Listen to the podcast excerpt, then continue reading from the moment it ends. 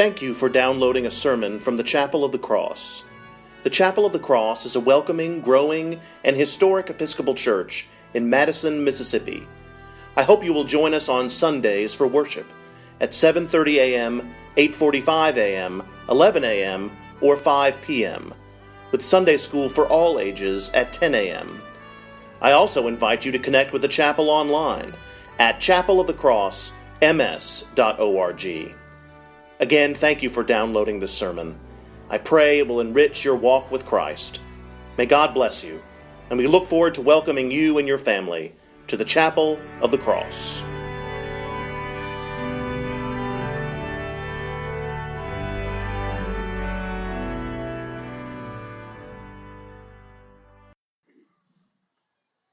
Holy and loving God, write a message on our hearts, bless us, direct us, and send us out living letters of the Word. Amen. Please be seated. Hey, John, I tell the jokes, okay? That, that one was loaded with too many setups. This is the season of graduations. Some of us have attended graduations recently or vicariously our social media is filled with pictures of friends and children and grandchildren and others graduating from high school or college or some kind of academic pursuit. And the graduate's pride jumps off of the screen, along with some other emotions, such as, oh no, now I have to live in the real world. Or now I have to start paying off these student loans. Or now I'm off the parents' payroll.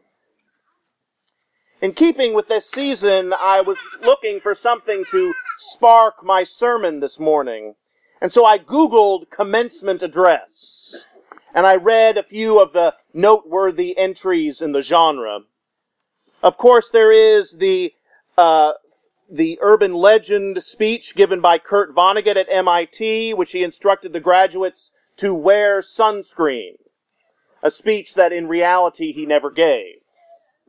There's a speech given by Drew Brees, quarterback for the New Orleans Saints, who said, It's not a matter of if you will face adversity in your life, but when.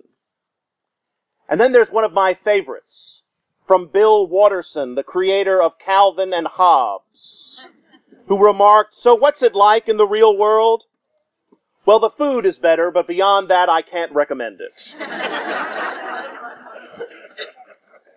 the real world, and not the MTV reality show, but the actual real world, is a frequent theme in graduation remarks. How much the real world needs the graduate's skills and energy.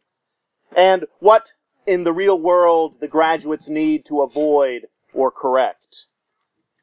And I hate to admit it, but the real world can be a scary place. The real world is filled with danger and harsh reality and brokenness and need. The real world is also filled with opportunities and reconciliation, but that comes in later in the sermon. The real world is also full of idols of all sizes and shapes and make. The idol of fame, the idol of beauty, the idol of consumption, the idol of escape. And a very pernicious idol is our own self-centeredness, the belief that the world revolves around us.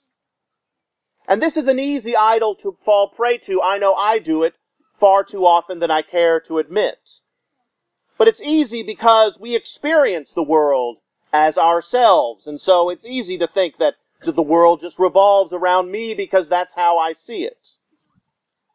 But we fail far too often to remember that our actions, large and small, have consequences for others, near and far, and that failure can be dangerous. And a very dark idol is our self-doubt we do such a tremendous and thorough job of convincing ourselves that we are not worthy, that we're not good enough, or organized enough, or self-aware enough, or smart enough.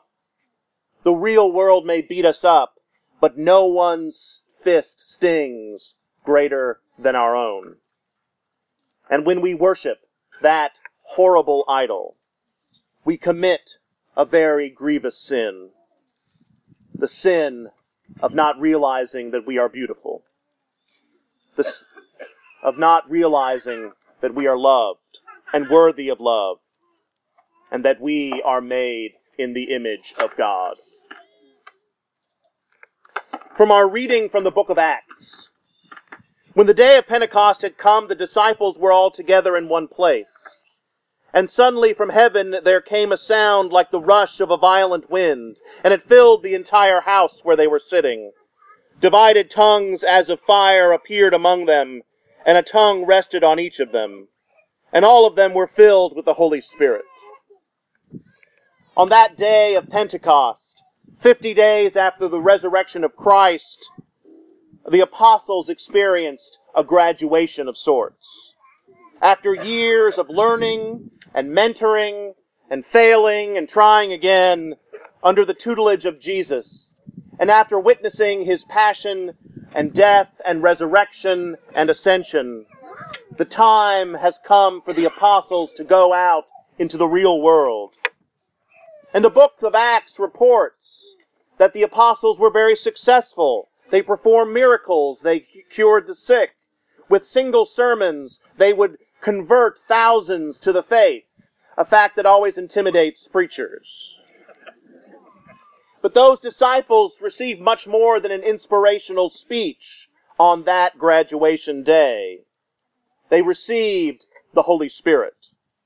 The Spirit that Jesus promised, the Spirit that has been with God since the beginning, that Spirit descended upon them, and it set their hearts on fire.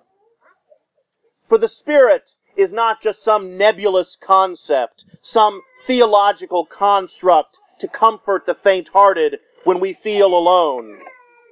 The Holy Spirit is the continuing proof that God is acting in our lives. God acted when the Holy Spirit moved over the creation in the beginning. God acted when he, and this is one of my favorite lines from the book of the Psalms that we read this morning. God acted when he made that Leviathan which he created for the sport of it. How great is that?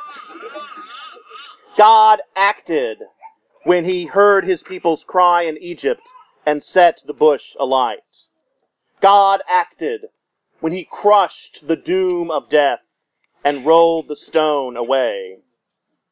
God acted in those powerful words we heard from the prophet Ezekiel this morning. I will sprinkle clean water upon you, and you shall be clean from all your uncleannesses, and from your idols I will cleanse you. A new heart I will give you, and a new spirit I will put within you, and I will remove from your body the heart of stone, and give you a heart of flesh. Then you shall be my people, and I will be your God. And God will act again when we welcome Jack into the communion of the saints in just a few moments. Our God is a God of action. And I believe that God is acting in this place, in this parish, on these grounds, here at the Chapel of the Cross. The Holy Spirit was here when the first people lived in this place. The Holy Spirit was here when the Johnstone boys rode onto this piece of a new nation and called it home. The Holy Spirit was here when Margaret refused to leave Mississippi when her husband died, but instead built a chapel for her family and her community. The Holy Spirit was here 130 years later when a group of families decided that the chapel should no longer be just a landmark and an architectural treasure, but a living body of faith.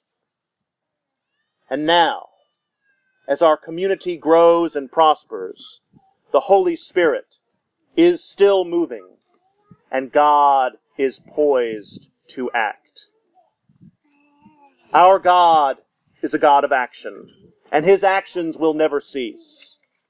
So our job as those made in the image of that God, and as followers of that God, we are called to be filled with that Spirit, to let our hearts be kindled with the fire of the Spirit, and to become agents and partners of that Spirit, bringing into reality the very dreams of God.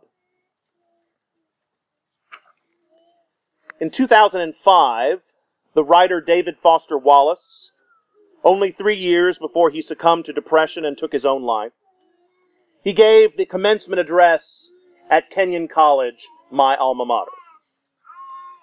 And in that address, he said to the graduates assembled, But if you've really learned how to think, how to pay attention, then you will know you have other options. It will actually be within your power to experience the real world as not only meaningful, but sacred, on fire with the same force that lit the stars. On this Pentecost day, may we catch fire of the Holy Spirit, for God is about to act. Amen.